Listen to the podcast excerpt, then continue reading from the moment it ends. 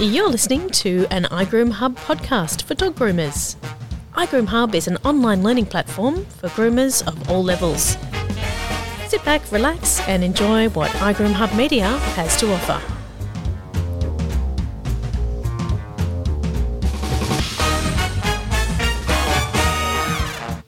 Hello, you are listening to an iGroom Hub Media podcast. We are at episode 19. On this episode, Natalie West and I, we interview the fabulous Colin Taylor over a Zoom because he's all the way from the UK and we're obviously in Australia. Sit back and relax and listen to what the fabulous Colin Taylor has to say. We are doing a interview with the fabulous Colin Taylor from the UK. He is an Intergroom International Groomer of the Year. He's the winner of the World Cup Grooming Games, countless best in shows, best all round groomer, founder of Colin Taylor Academy and also Colin Taylor products. He was a judge on Pooch Perfect for Oz and for the UK, and you have Master Groom UK and probably a million other things that I could name and spend hours and hours on because you are fabulous. And we are lucky enough to have you on our little Australian podcast. Welcome. How are you doing? We are good. Finished up for the day. It's now my time and it's your morning time. I know, and the weather's finally getting. What is it? You're um, coming into our springtime. So what is it there? What is it ours? It's coming into our autumn. autumn. I don't know. Autumn, autumn. But you're from autumn Ireland, like we get our summer. Yes, our autumn is your summer, I would Yeah. imagine. Yes, yes. Yeah, Terrific, Col. So you've, you've just finished Crufts, and unfortunately, you have the dreaded Rona. the Corona, the Rona. Yes, so I it was. You know what? It, it, it, it was going to happen. There was a party of eleven of us staying in the same hotel, uh, also going in every morning in the same van. And out of the eleven, nine of us got Corona, and that was just our group. There was like probably thousands of others. Um, luckily, I'm vaccinated, so I think that has obviously I feel like crap, but not to the point where I can't sit in my office and do my work or um, walk down the, the the little lane I live down and stuff like that. So it's okay. Well, we're very Yeah. grateful um, that you can join us, even though you are ill. Um, but it's it's great to have you on board.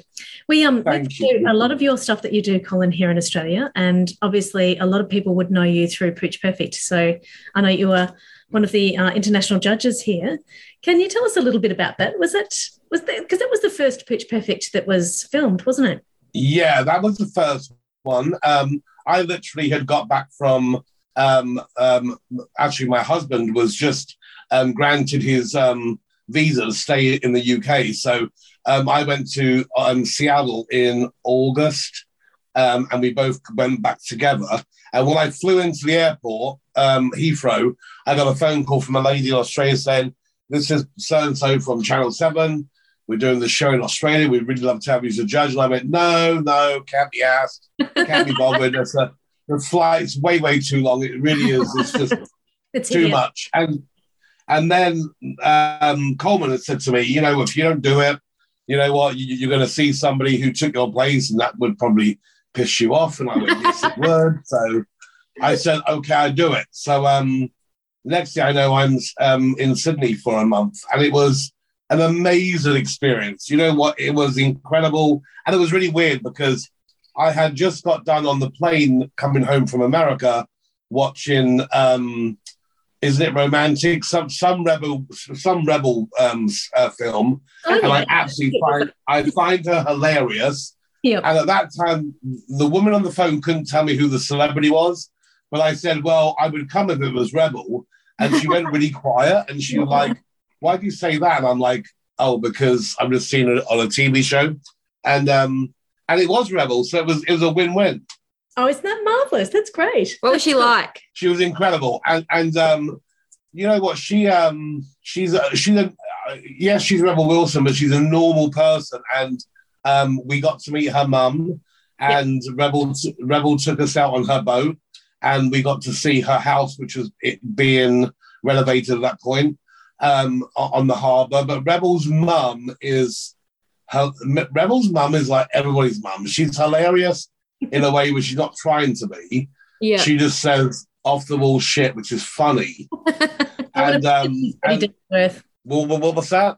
I'd imagine she's pretty down to earth. she's very down to earth, and um, and I think she just judged a grooming competition in Australia Yeah, recently. she's doing one in Sydney soon, coming up. Yeah, that's right. Yeah, so um, yeah, so that, that was cool. But she, but she, yeah, she, she's incredible, really incredible. It was the first time that um, I think um, Australian audiences have really uh, viewed grooming in a different way and seen some of the skills, some of the mad skills that we can actually uh, offer and do. And so it was it was quite well received here. But I'm wondering how um, what the comparison was, Colin, between the UK show and the Australian version. I think the comparison was similar. We had really, we had a lot of people um, who absolutely loved it, and then the United States had to take it and take a big shit on it and make it all creative. And, you know, and I, I, I, Or outdoor. I, I appreciate creative grooming.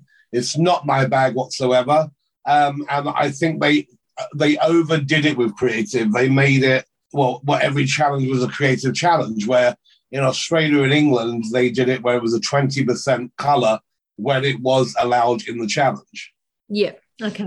So you know, so, so I think it was perceived, um, looked at. You know, I'm actually, I I think probably in England we got more viewers, maybe because you guys have incredible weather and you guys have outdoor living. Where Yeah. English people in, in, in England, it's all about. Oh, put the kettle on. Let's watch a TV. you know, all that stuff. You, you've It's, also you know, so well, so, so English and we're such a telly um, watching nation. So, um, but I think both versions were incredible. I think they they um, they did as, as much entertain, t- entertainment as possible. Um, groomers that complained about it have to realize it's a family show. It wasn't made for groomers. It was made Yeah. for the general public, the children, blah blah blah. Yeah, exactly.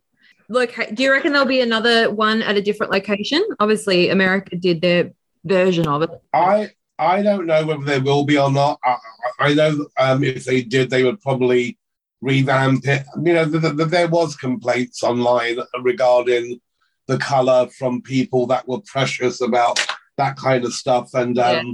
there's not really much you can do about that. So you know what? Um, whether there will be or not, I don't know. It would be lovely if they did some um, more TV on grooming, regardless Yeah, of if it was competition or not. But yeah, that would be fun. Yeah. I think so. well, there you go, Colin. In your spare time, Yeah. that might be a little uh, another avenue. Well, oh my god, I, I, I would love to do it. You know what? The, the TV was was a different world for me. It was like waking up at six o'clock, hair and makeup, um, having women shoving their hands down my pants, tuck my shirt, and all that. It, it was like a totally out of the box thing, and, and I suffer with anxiety too. So it was weird having that kind of taken a a back seat because I was too busy concentrating on other things where I couldn't think about that, which which was a great thing.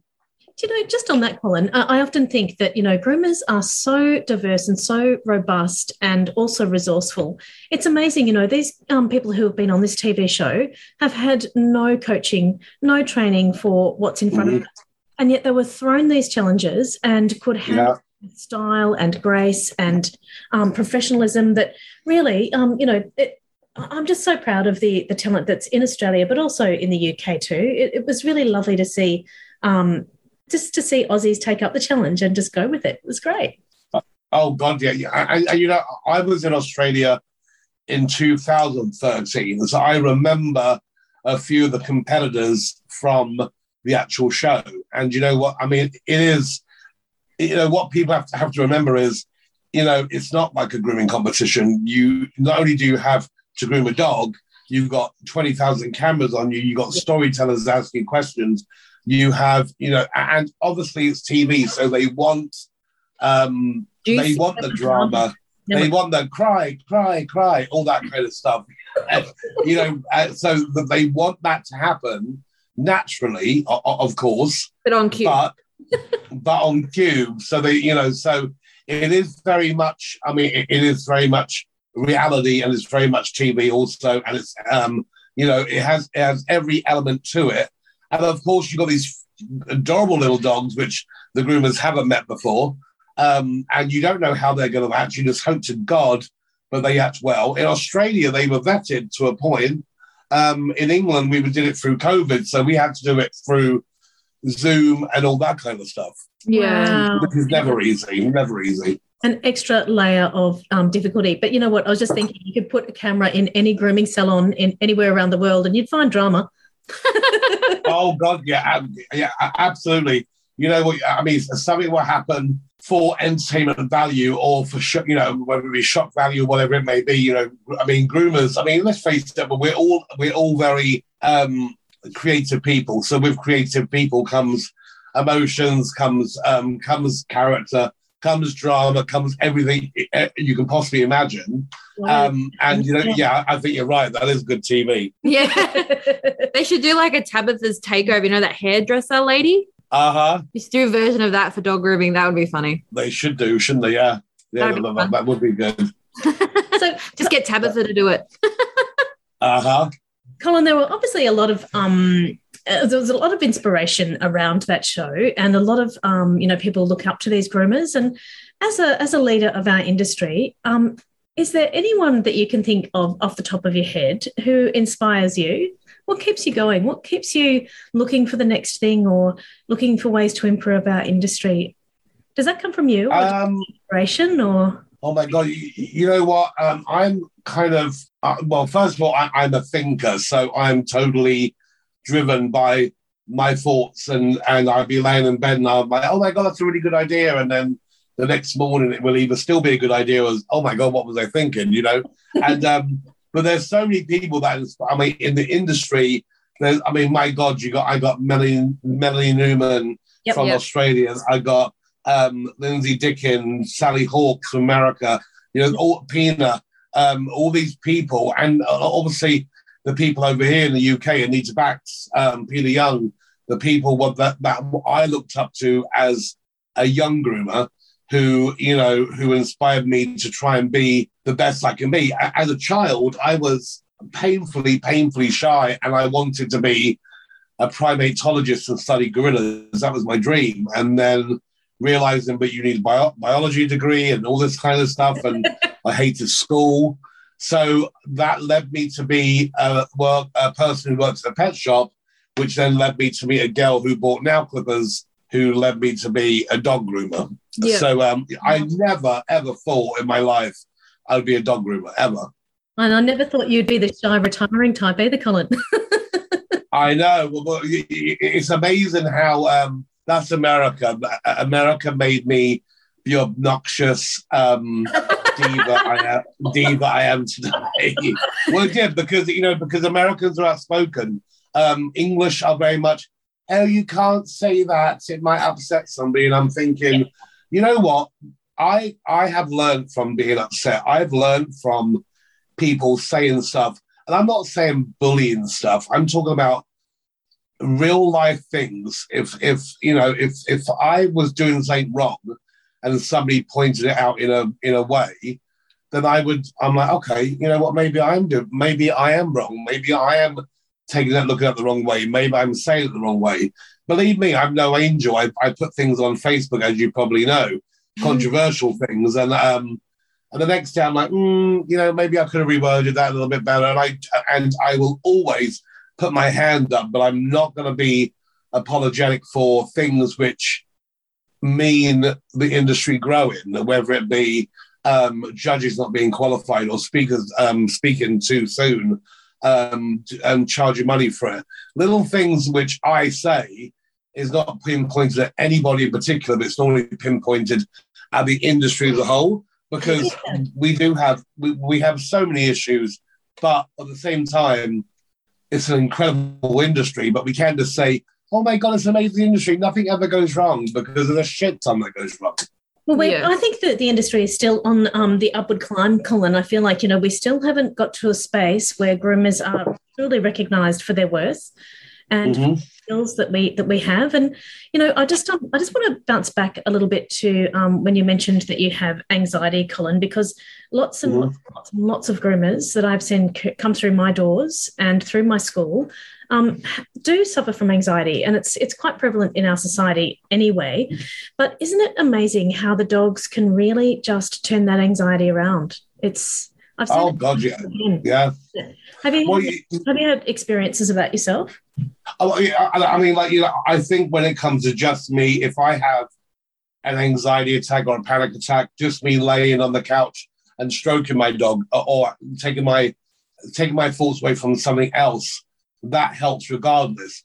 Um, I wouldn't say grooming helps my anxiety because when I have anxiety, I literally have to close the curtains, turn the lights off, and just lay in the dark and listen to meditation music. I can't be um, you know, because my, I, I, you know, I think people have anxiety in different ways. I don't want to say, oh my God, mine is the worst, whatever. But, but I think when you have anxiety because you have an exam the next day, that's one, one type of anxiety. And then there's a lot of people, and I see it. I, I, I do seminars, I look at my audience, I can see the meek and mild people that have low self esteem, the people that have anxiety, the people that are on medication, and it's okay to be on medication. I think people should talk about it more. We're creative people, so creative people seem to be the ones who suffer. I remember my art teacher as a child, and she was at that time I would have called bonkers, but now I look at it, she she probably suffered with anxiety. Yeah, yeah. You know, Yeah. So yeah, I, I- I see it go both ways, Colin. I see people with high anxiety, um, you know, managing dogs that are not anxious, and then all of a sudden those dogs turn anxious on them. But I've also seen Yeah. people who recognize that they do have anxiety in themselves, and they can spot that really quickly in dogs, and then put some coping mechanisms in for the dogs as well. And I think that that that sometimes is a win-win as well. Oh, absolutely. You, you know, I think when it comes to handling dogs, we have to obviously we're individuals. We have to look at every dog as being individuals. I did. I I, I talked to somebody the other day regarding the, the controversial wording of force-free, consent-free, and personally, I hate the wording of force-free grooming or consent-free grooming. It makes people who do not practice it look like we are forceful. When it comes to me, I groom a dog. I have a system. When that dog is a certain way, I have I break that system to suit the dog. I want to make sure the dog. I want to make sure the welfare of the dog is taken care of, one hundred percent. But I want to get the dog groomed. I don't necessarily believe in taking hours on a dog thinking you're that's the right thing. I don't necessarily think that is the right thing. Some dogs are really, really good, and some dogs are just naughty little shits, and they just need to be done. And that's me, but that's the old school of me thinking, because I think people would look at that and say, "Oh, you should give that dog a break," and then part of me is like, "Yeah, I should," but part of me is like, "What is that helping the dog? Is giving the dog a break helping it, or is it just?" prolonging it for the worst. Like in 20 minutes, he's going to get me back on the table. So I think there should be, you know, people need to look at it like, in my opinion, in grooming dogs, handling is key. If you can handle a dog, you can groom anything, Yeah, I agree. Yeah. Yeah, totally. you know, Yeah, I, I, I and that takes time. Oh yeah, absolutely. Which which really just harks back to the the um, fact that we're multi-skilled. We can reach dogs on different levels and multiple levels, Yeah, bouncing absolutely. all day. You know, we really are um, quite remarkable in lots of ways. And I think that that is, um, to me, that is a real industry tre- trend at the moment. Colin is is the handling side of things. Do you, do you find that over there in the UK as well? Absolutely. You know what? A lot of people say, I didn't think this, was, you know, I mean, obviously, when, when you go to grooming school, I think about what I thought about.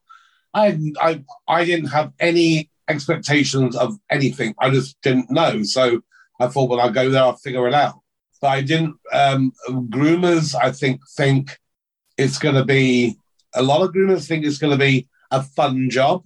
And it is a fun job when you are qualified enough to call it a fun job. I think, to, but but to begin with, it's a hard job. You're you're not only trying to understand and learn how to handle a dog, you're trying to learn and understand how to handle a dog with scissors or a brush or a comb in your hand. You're Yeah. trying to multitask, you're trying to do this, you're trying to do that. And that is daunting. And I remember, my God, when I first left grooming school, when I groomed uh, um, a Dandie Dinmont, for God's sake, and it was, and it was the best looking Westie I've ever groomed. it looked nothing like a Dandie. But you know what? It, it didn't matter because the owners didn't care because, as I try to tell groomers, and, and I will say it to this day, the only people that judge a haircut are dog groomers. We will look at a dog in the street and judge it. And it could be the worst haircut in the world, but the owner's walking around like it's a best in show dog. Yeah. And that's all that matters is the owner's happy. Yes, we have to up the game and make the groom look better. But at the end of the day, we need to stop being so precious.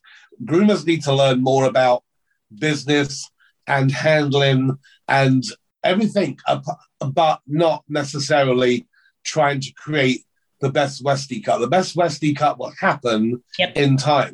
But before that, learn how to give customer service because that is paramount and key. Yeah. Um, where in England, it's not not with just grooming, and I'm I'm not saying grooming as a general. Our customer service in this country sucks regardless. Mhm. It's Well, if you awful. I think Yeah. we're about we're about hundred times behind you. I remember traveling through Europe and going to England and Ireland and being blown away with your customer service. So Really? Yeah. 20 years ago, but Oh, Yeah. yeah. because we, I, I, I always tell people, give your service, give, give your customers American customer service, and they will be the happiest people in the world. You have to spend time with them, get to know them, and you know what? When you get to know a client, and it turns into that kind of friendship version, they say, "Do whatever you want, Colin, to the dog. Yeah. I don't care," and um, that's really important. So you know, yes, learn how to groom a dog um, to the best of your ability. As my book said, good is good enough. When a dog looks good, put it on the floor, Yeah. send it home. Yeah. Tit- um, titillate with it for hours because you're not. I mean, what what are we getting paid for this? And um, I'm not a greedy person, but I do love money too. And I and I'd be lying if I said, oh, you know, when people say to me, "Oh yeah, but we don't groom dogs for the money, do we?"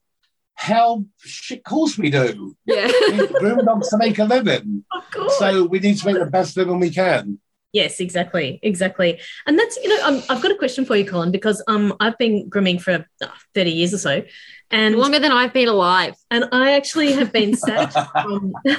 I've been sacked from customer service out the front because I'm really bad, and I want to know. too nice. Oh no, I just want to know if you have this experience, Colin, that um, those lifelong customers that you have that are often become friends, whenever there is a price increase, I say, nah, just leave it at the same price. it's terribly difficult when it comes to that friendship time to um, as a business owner to get the uh, the coin out of really what you're worth. And I wonder, you know, do you have you had that experience, or are you pretty good at just saying this is the price? Yeah, absolutely. You know, I don't care how old they are. They could be a could be a little old lady walking through that door. You- You know what? I believe me. You know what? And I don't I don't make it a personal thing to tell them. I have a big board in front, and one used to, and it would say, um, "Dear customers," um, and I would never give it to them there and then. I would also always um, like I have these little cards made up, whatever and it will say, "Dear customer, due to blah blah blah blah blah blah blah blah blah blah, there's a price increase." I'll either give them one before they leave, so they Yep. know because they're going to read it. If you tell them personally, they do take it personal. I think. And yes, there are people that you know what. It, once again, it's an English thing where they would say, "Oh, I don't know if I'll be able to come back here again," and I'm like, oh, "And that's fine. That's up to you."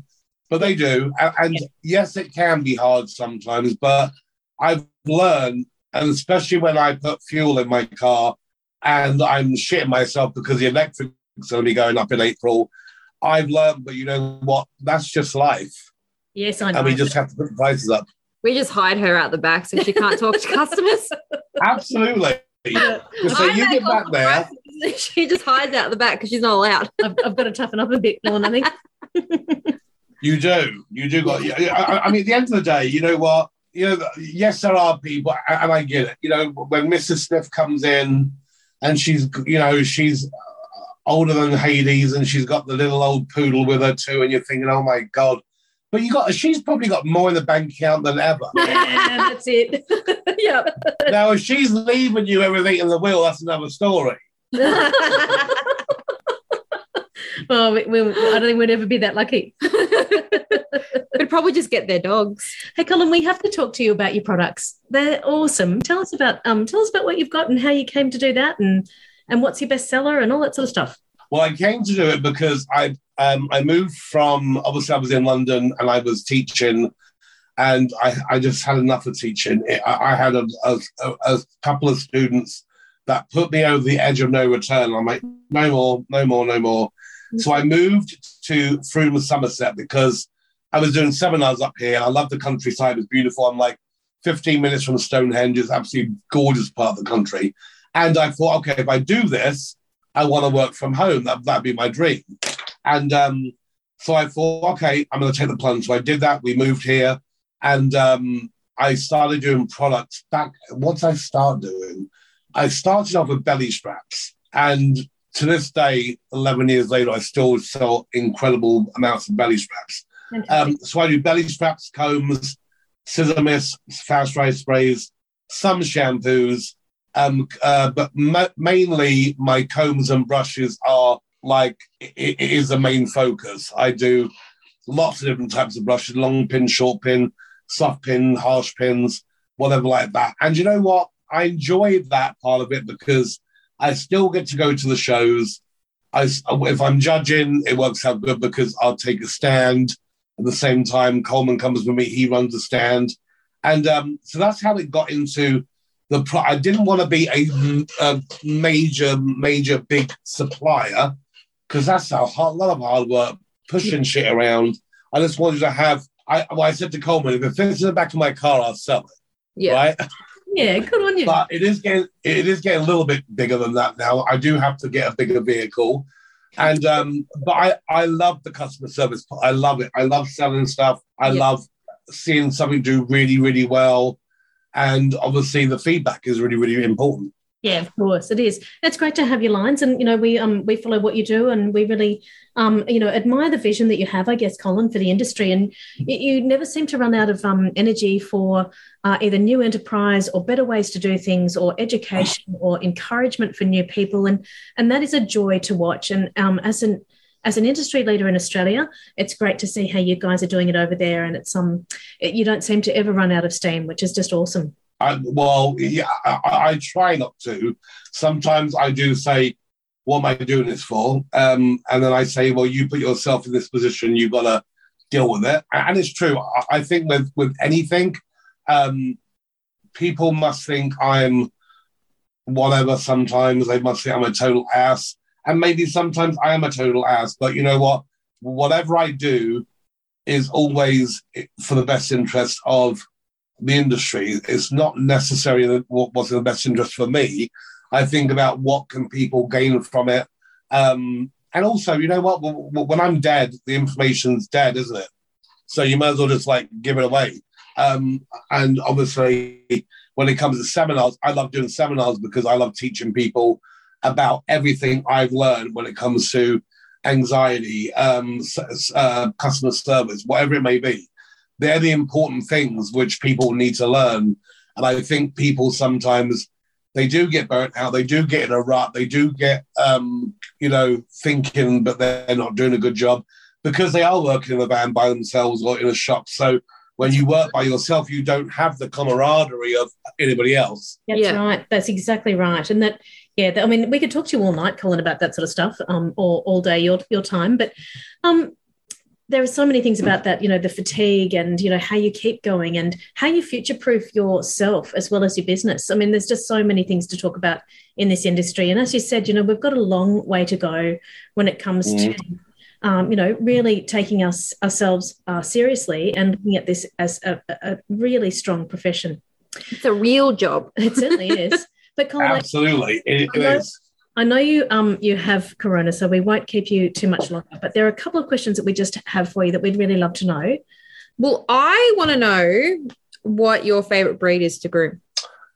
Oh my goodness, that's a really hard one. I don't. Okay, so I love grooming the Bedlington, but I, I have love seen your grooming- Bedlington. Very good. I love grooming poodles because they because they still challenge me. I Yeah. see, you know, I'll groom a poodle, thing is beautiful. I'll show it to Denise Westbrook, and she'd totally rip it apart in a good way, which, which is really good because it shows me that I, my eye and her eye seeing two different things.